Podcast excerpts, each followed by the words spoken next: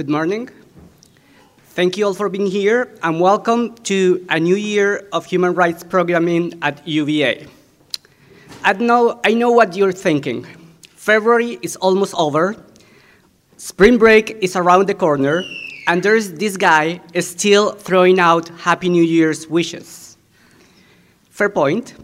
But you might not know that this weekend, this very weekend, the Tibetan community is celebrating Losar, a festival that marks the first day of the lunisolar Tibetan calendar. So, in spirit of embracing multiculturalism, the, v the UVA Human Rights Program is kicking off its year ignoring the Gregorian calendar and partially the academic calendar. So, Dr. Sangay, I apologize for the last minute request, but you will have to tell us more about the Losar celebrations. Our human rights program at the University of Virginia School of Law is proud of its mission to intentionally bridge the worlds of research, policy, and human rights practice while maintaining a focus on rigorous scholarly inquiry. At the top of our interests is to increase sorry, our knowledge on how scholars, activists, governments, movements, and other across and, and others actors understand, conceptualize, advocate for, critique, or even reject or ignore human rights. We want to expose our community to the tensions, contradictions, contingencies, roads not taken, and dilemmas that lie at the heart of the human rights enterprise. That's why we seek to bring to campus people that, from different perspectives and backgrounds, reflect not only on philosophical questions such as what are human rights, what should they be, but also on other questions shaped by human rights practice, such as what do human rights do? Why do people use human rights? Why do communities use them instead of, instead of using other political or moral frameworks? And what are the effects, implications, and drawbacks of relying on human rights in political struggles? And we couldn't think of a better person to speak to these questions than our distinguished keynote speaker, Dr. Lobsang Sangay. He has excelled in both worlds the field of academic thinking and the realm of, of practice. Dr. Sangay was born and reared in a Tibetan settlement in northeast India. He attended schooling at the Central School for Tibetans and completed his BA with honors and LLB degrees from Delhi University. In 1995, he won the Fulbright Scholarship to pursue postgraduate studies at Harvard University, or I was on professor for the Matsuri Colset, the Virginia of the Northeast. In 2004, he became the first ever Tibetan to receive an SJD degree from the Virginia of the North for his PhD dissertation, Democracy in Distress. Is exile polity a remedy, a case study, of Tibet's government in exile. Dr. Sangay is a recipient of the Young K. Kim Prize, and in 2005, he was appointed as a research fellow and promoted to senior fellow till early 2011 at Harvard University. Dr. Sangai is an expert on international human rights law, democratic constitutionalism, and conflict resolution. He has spoken at numerous seminars around the world. He has organized several major conferences among Chinese, Tibetans, Indians, and Western scholars on China and Tibet, including two unprecedented meetings between His Holiness the Dalai Lama and Chinese scholars in 2003 and 2009, both at Harvard University. But he promises that the next one will be hosted here at UVA.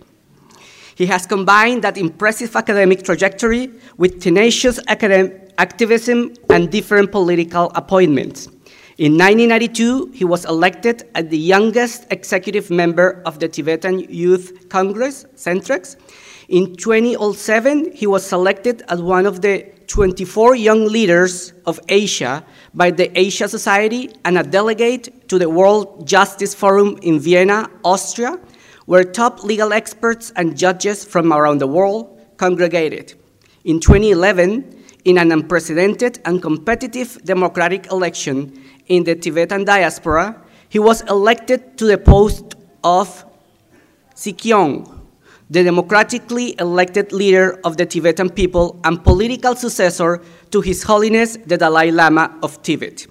In May 2016, Dr. Sangay was re-elected as the Sikyong, or the president, for the second consecutive term. He also continues to travel extensively around the world for speaking engagements and leads high-level diplomatic engagements and political advocacy for Tibet, seeking to keep Tibet not only in the radar, but also atop the global political discourse and agenda. Dr. Sangay, we are very grateful for your presence among us today. Without further ado, please join me in welcoming our keynote speaker, Dr. Lobsang Sangay.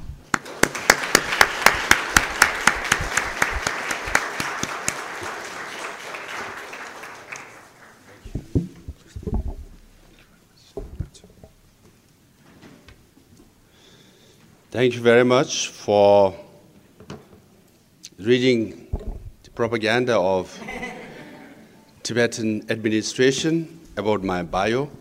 You took so much time and read so diligently. Sometimes it's quite embarrassing. Uh, but uh, as you said, you know, our new year, or Losar, uh, is you know, beginning from Monday. Obviously, Monday is a new day, you know. And Losar means new year, which means there has to be a change of something, right? So it's a spring term. So Losar means when new year happens, we believe the spring is coming. So if you go by calendar, Tibetan Losar actually reflects new, something new, because if it's January 1st, January 2nd is as cold as January, isn't it? December 31st, you know? So for us, New Year means springtime. I'm, and it's a privilege and honored uh, to be invited here to be the uh, keynote speaker for the spring term. And the weather looks like spring. Looks like spring. It's misleading. It's minus one, actually. But, uh, you know, and I just came uh, from three days ago, I was uh, at Innsbruck Law School uh, in Austria so I was uh, giving a talk. Then yesterday and day before, I was in Washington, D.C., um, lobbying the U.S. Senate and Congress uh, to pass Tibetan Policy and Support Act, which is, uh, you know, a major bill uh, on Tibet. Now, what you read in news media, and then this is much talked about also in Europe. America is divided, Congress is divided, impeachment, all these things are going on. Amidst all these political issues, three weeks ago, Tibetan Policy and Support Act was passed with 392 votes in the US House.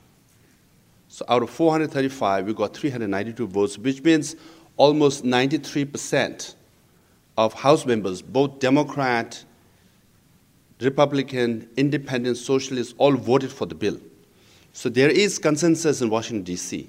That is on Tibet issue. Now we have to pass in the U.S. Senate, and uh, that's why you know I was there to lobby, and our Office of Tibet Representative Ngurula is here, our staff members are here. We are doing the best we can to get the Senate pass the bill before June of this year, before the presidential primary in election hits up, and then everybody forgets almost all the issues, including Tibet. That's our main worry. With your prayer and support and lobbying, if you can call your senators in your respective, you know, states, uh, it will go a long way. So I'm trying to pitch also my Tibetan Policy Act. Again, it's my uh, privilege to be here. Second time to Virginia Law School. And this is a good experience because I could see uh, a lot of students here and uh, many from Asia as well. And this is normally not the experience I get when I travel to other parts of the world. For example, two years ago, I was speaking at Stellenbosch Law School in Cape Town. And Chinese embassy issued a press release criticizing my visit and essentially saying that I don't know anything about Tibet because I have never been to Tibet myself. But they omit the fact that the Chinese government doesn't allow me to go to Tibet. Then they allege that I have never been to Tibet, so I don't know about Tibet. But I think I know a little better than the Chinese ambassador in South Africa about Tibet. But worse than that, more than 100 migrant workers were hired, and they stormed the campus of Stellenbosch Law School. They stormed the auditorium.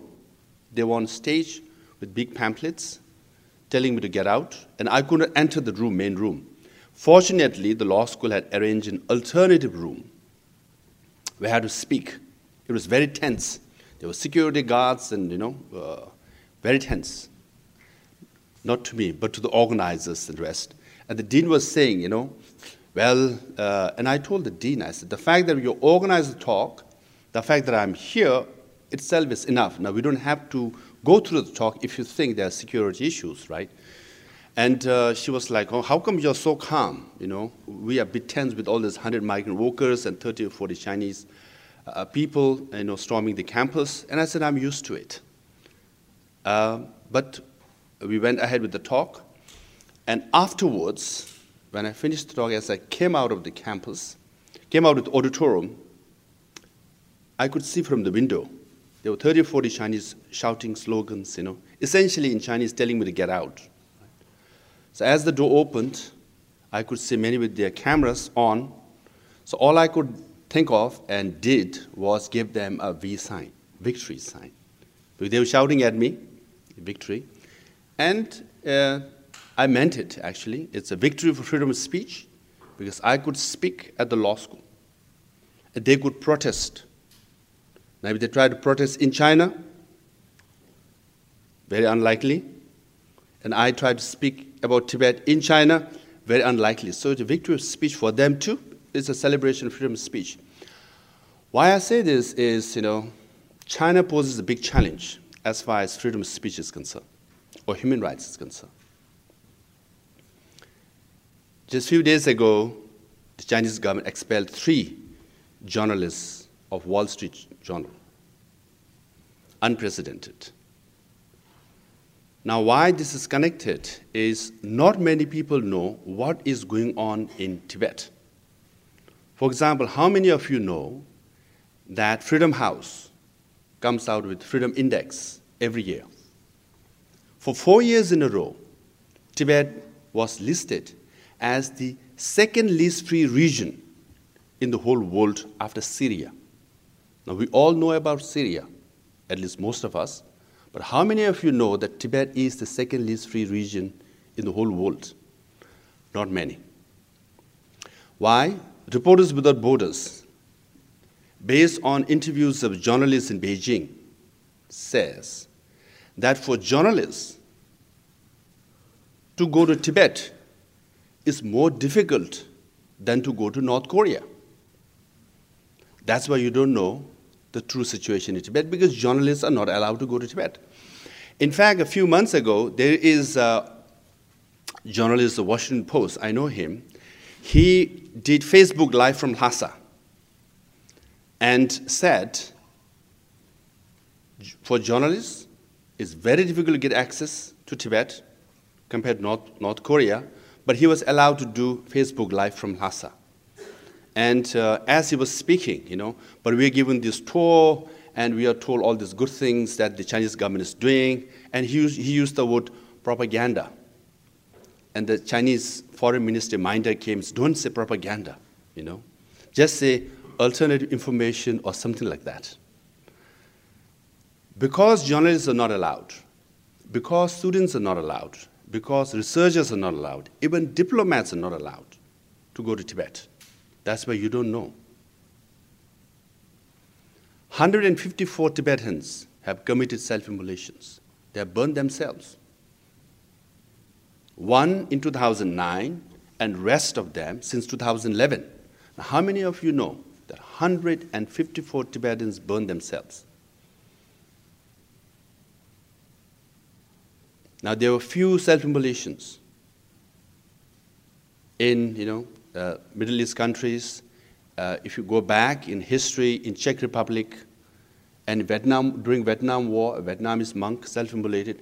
They became headline news around the world and rallied activists, peace supporters, human rights supporters, and change history. But in Tibet, 154. Now the question is, why are they burning themselves? Some would turn it around, and I remember Chinese uh, embassy, uh, you know, some official propaganda saying that, well, self-immolation is a very cruel death, is violence. How can Tibetans do that? Blaming the victim for committing self-immolation. But the genesis of self-immolation lies with, if you study protests in Tibet, if two or three Tibetans organizes or participate in peaceful protests in the streets of Lhasa or you name any town, they will be immediately arrested. They will be sent to prison.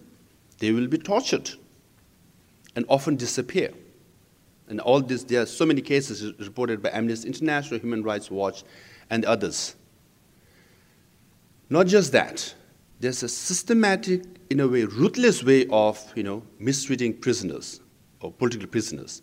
You get arrested, now you're sentenced, and you're imprisoned three or four or 500 kilometers away. And you, what happens is that now you are separated from your family members. Let's say the father participates in a protest. Father is sentenced, sent away 500 kilometers in a prison. Now the wife or the mother has to, whatever savings they have, take the money, take clothes, take food, and go meet the husband. Now, in prison in Tibet, they don't have visitation rights. You have to wait for one day or one week or two weeks to meet your husband. And afterwards, when you meet, you hand over whatever clothes and food you have. But then, after three or four or five years of doing this, what happens is the family goes bankrupt, whatever savings they have. Children are neglected, they don't go to school, and after some time, the whole family suffers. And if father is released, he or she, father, he, will be in poor health, and often has to be hospitalized if they have not disappeared. Now, since 2008, nationwide protests, this was the pattern. This is how political prisoners were treated. Then the activists, the protesters in Tibet, concluded that if I were to protest, not only I suffer, my family suffer, my children suffer, even the community will suffer. Rather, if I burn myself and die quickly, then I don't have to be imprisoned for several years and get tortured, and at least I save my wife and children. So the genesis of self-immolation is because of the systematic imprisonment, torture of Tibetan political prisoners. I remember meeting Mary Robinson, former president of Ireland, who was human rights commissioner. And she went to Tibet. What she did, you know, she distributed the Universal Declaration of Human Rights, copies of Universal Declaration of Human Rights, because she knew and she was told that if you are caught with a copy of Universal, Universal Declaration of Human Rights, you could go to prison, definitely you'll be in trouble. So she said she defied the restriction and distributed herself. But then I asked her, Do you know what happened to those people who you actually distributed, right? They could be in trouble. Now, this is a former president of Ireland, human rights commissioner, who hardly get any access. In the last two human rights commissioners are not allowed to go to Tibet. They were not allowed. She did. Even to have a copy of Universal Declaration of Human Rights could land you in trouble.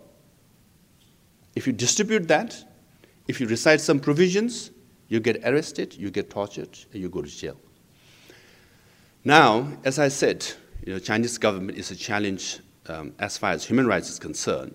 As we speak, Chinese government is trying to restructure United Nations, redefine human rights. They have already passed two resolutions at the UN Human Rights Council redefining human rights, supported by majority of countries in the world. And if that becomes a statute, then human rights is redefined. Then development precedes democracy, food precedes freedom. So, with that definition, if Tibetans are to go to the Human Rights Council or anyone, any victim, to say, my human rights, political rights, or religious freedom is denied, then the question will be, are you getting enough food or do you have enough shelter? Then the Chinese government has fulfilled their human rights obligations. Then they have not necessarily or technically violated human rights. This is the effort. So it's a challenge. So hence, the human rights issue of Tibet is not simply of six million Tibetans, but it's for it, you know, it has implications for rest of the world. So that's why Tibet case is very important for us to know, so that you will understand how best to deal with the Chinese government. Now, let me give you a couple of examples. Some of you might think that the Tibetan activists in Tibet could be, you know, just an activist, a nobody, you know, who is, you know, uh, morally or spiritually oriented and they go to the street and just shout slogans and participate. No. Tashi Wangchuk, uh, entrepreneur, and uh, Jack Ma's Ali, Alibaba company, you know, projected him as one of the successful entrepreneurs in their promotional ad. And New York Times featured him and followed him and did a short documentary. Because Tashi Wangchuk is a bilingual education advocate in Tibet. Because the Chinese Constitution of 1982 and Minority Nationality Act of 1984 clearly says minorities' language should be not only used, but should be encouraged. This is exactly the provision of the Chinese Constitution. Now, Tashi Wangchuk is saying this is what it says. Not only Tibetan language should be used, but should be encouraged, and based on which bilingual education is allowed. And he approaches the local authorities and says, This is my constitutional and legal right as a minority to have the curriculum in schools taught in Tibetan language as well. Yes, you teach in Chinese, but also in Tibetan language. The local authorities reject him, and he goes to Beijing. All these are documented by New York Times, very high profile case. And in 2015, he was detained. Then, after a few months, he was sentenced for five years in prison. Now, Jack Ma's Alibaba portrays him as a successful entrepreneur, a high profile Tibetan, educated, and he was just following the Chinese constitution and Chinese laws and saying, These are my rights provided by and clearly stated in the law. And he's in prison for five years. And he said so. It's very prophetic. He says, If I don't succeed, then, as far as Tibet issue is concerned, it can't be solved through law. And he failed. He's in prison. So now law is not a solution as far as Tibet is concerned. Not to disappoint all the law, law students here. You all think law is the solution, you know. In the case of Tibet, it seems not. And there's another person by the name of Karma Samdup. Rich guy, philanthropist, environmentalist. He was into, you know, preserving, you know, endangered species. And it so happened that his brother, someone alleged a Chinese person was you know, engaged in illegal hunting. And he received national awards. Now, where is he? Sentenced for 15 years for making a case that endangered species should not be killed, should not be hunted. And uh, there is a case of uh, Dorje Tashi, very rich Tibetan guy. Uh, in 1990s, he was multi-millionaire. His property was around hundreds of million dollars uh, of you know uh, business, especially Yak Hotel. So what I'm trying to project is those Tibetans who, who make it through the system become entrepreneur, you know, become environmentalists and become philanthropists. And this guy, a successful businessman. Again, he was a member of, you know, uh, what they call uh, National Political Consultative Conference, a high-ranking member. Again, very successful. Perhaps he was too successful. And afterwards, he was alleged to have contributed a donation to exile entity and sentence. So these are no, you know, I mean, what can I say? I can't say nobody activist, but you know, person of standing. And he died. So now, law says, and China claims nowadays become a champion as far as climate change and global warming is concerned. They claim to lead the world on climate change. But then Tibetan environmental activists were sentenced, sent to prison, and died. And 154 Tibetans, of these, many are environmentalists, many are cultural activists, many are spiritual activists, many are language activists. They all are saying the same thing. Before they die, they're saying, I want our culture, our identity is under threat, and I'm dying, I'm burning myself.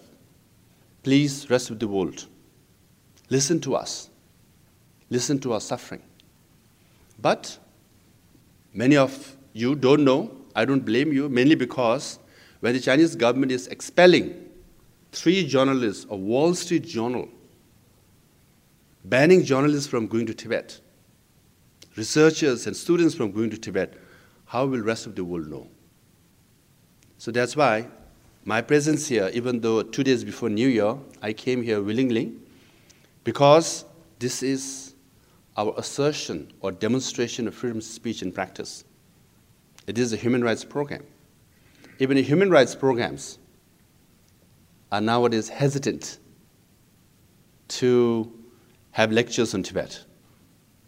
Why I say this is Stellenbosch Law School. I went to South Africa next year. Next year, I could not even go to the campus. The dean and the professor said, well, too much pressure from the higher up. We can't hold talk. And I gave an interview to a South African uh, national radio program. The producer, for some reason, had watched many of my interviews on YouTube. And as soon as he uh, heard my name, he really wanted to, you know, interview me. And he got this journalist and interviewed for half an hour. And even the journalist became an instant convert. I'm not trying to show off. Okay, this is not a Tibetan way of doing it. But you know, he liked what I said. I said, if South Africa can do it, so can Tibet. He said, you know, I like this. Tomorrow I'm going to feature it every hour before the radio program. And it was supposed to broadcast at 9.30. 8.45 we got a call saying someone from high up called and said, hold on to that interview and never saw the daylight. It's been two plus years. They did not broadcast my interview. This is in South Africa. And I was in University of Toronto, I think a year or a half ago. 50 or 60 Chinese students came and protested with national flag and singing national anthem outside. Then I had to give a talk inside. I gave, and afterwards I said, you know, some of the students of Free Tibet were organizing it, you know. And they were, they were very angry because Tibetans, right? They were very angry. And what do we do? What do we do? I said, no, invite them in. And 20 or so came in. And after an hour or 15 minutes of talk, yeah, some of them were, you know, clapping. Because Tibetans, what we pursue under the leadership of His Holiness Dalai Lama is nonviolence. And we want to solve the issue through dialogue with the Chinese government, with the Chinese counterpart. And what we seek is genuine autonomy for the Tibetan people within the framework of the Chinese constitution. Not outside of the Chinese constitution, within the framework of the Chinese constitution. Now, if I go back a little as far as history is concerned, if you look at the ethnic map of China or map of China, Han Chinese inhabited area is only 40% of China's territory, present China's territory. 60% of China actually is inhabited by Tibetans, Uyghurs, Mongolians, Manchus, and so on and so forth, 55 minorities, so called 55 minorities. So now you understand why, China, or why PLA or the People's Liberation Army invaded Tibet. Because Tibet is 2.5 million, approximately, square kilometers of land which is in American context is as big as Texas and California combined. If you think we are from a small place, no. Texas and California combined. That big land. And Chinese government sometimes say that Tibet is one fourth of China. Definitely it's around one fifth of China. That big a territory. So why Tibet was invaded and occupied? Because of huge territory. China has 1.3, now 4 billion people. Tibet has only 6 million. But territory is 2.5 million square kilometers of land. And rich in minerals. Don't think that, you know, sometimes they show Tibet as this barren land. Not so. 123 different kinds of minerals are there. Uranium, gold, borax, you name it. Copper, second largest mining in whole of China is in Tibet. Now, if you are using any of the Chinese made gadgets, you will find lithium battery. Some estimate that 70% of the lithium in China comes from Tibet.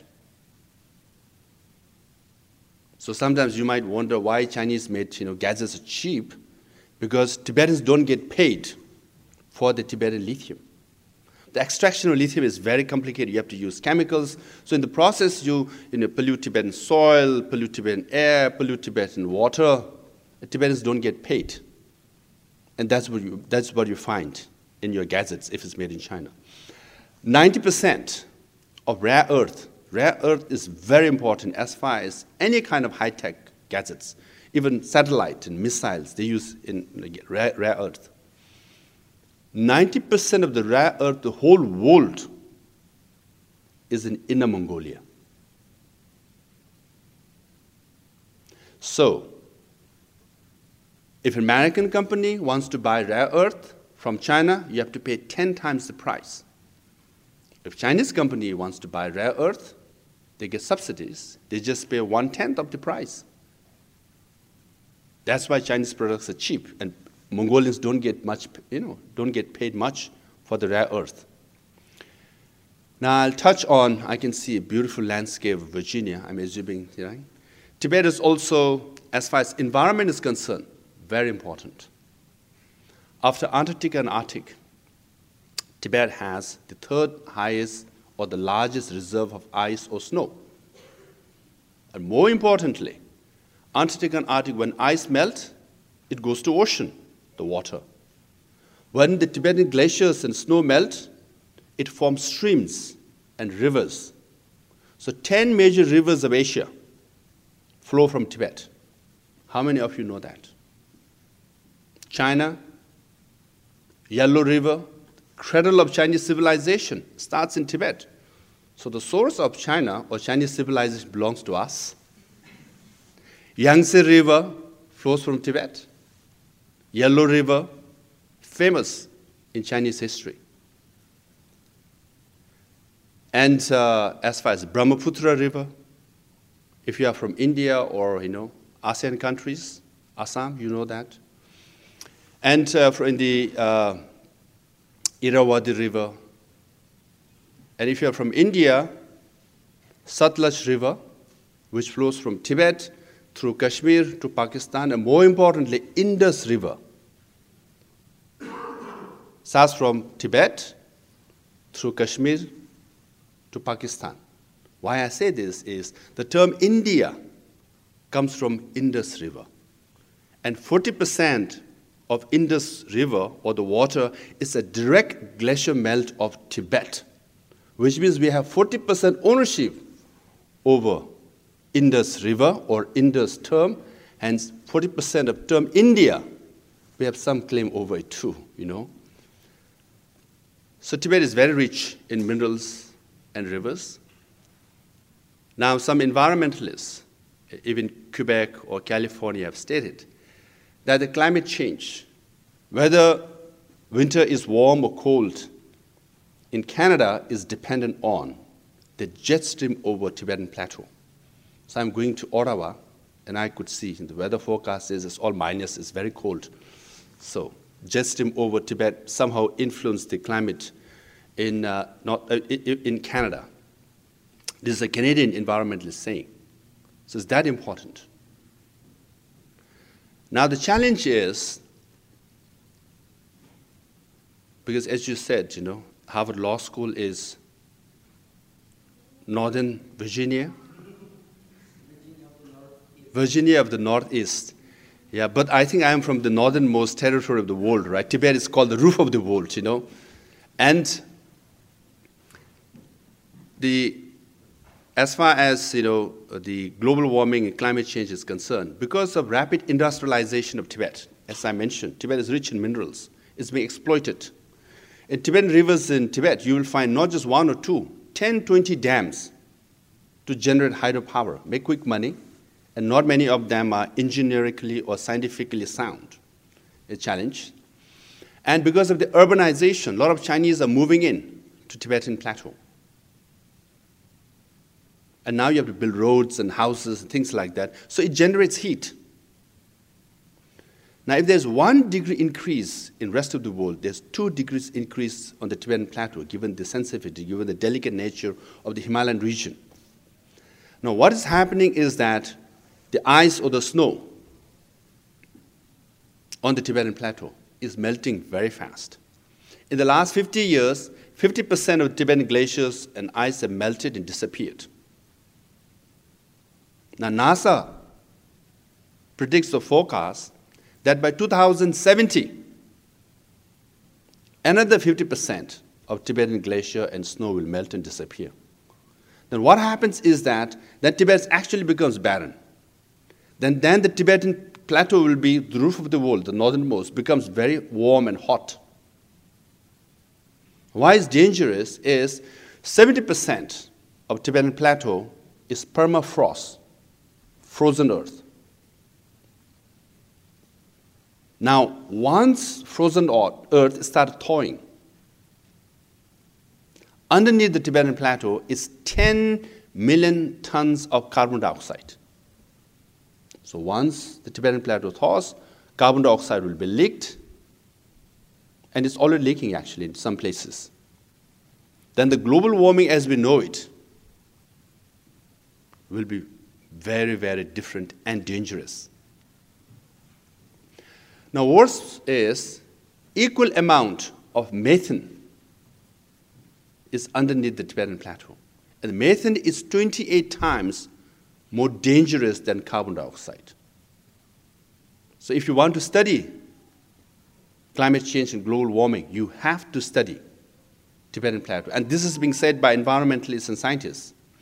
Now, the UN experts on climate change and global warming, again, I'm you know, giving you example, freedom of speech, they have done thousands of pages of research on climate change and global warming, and they don't mention Tibet.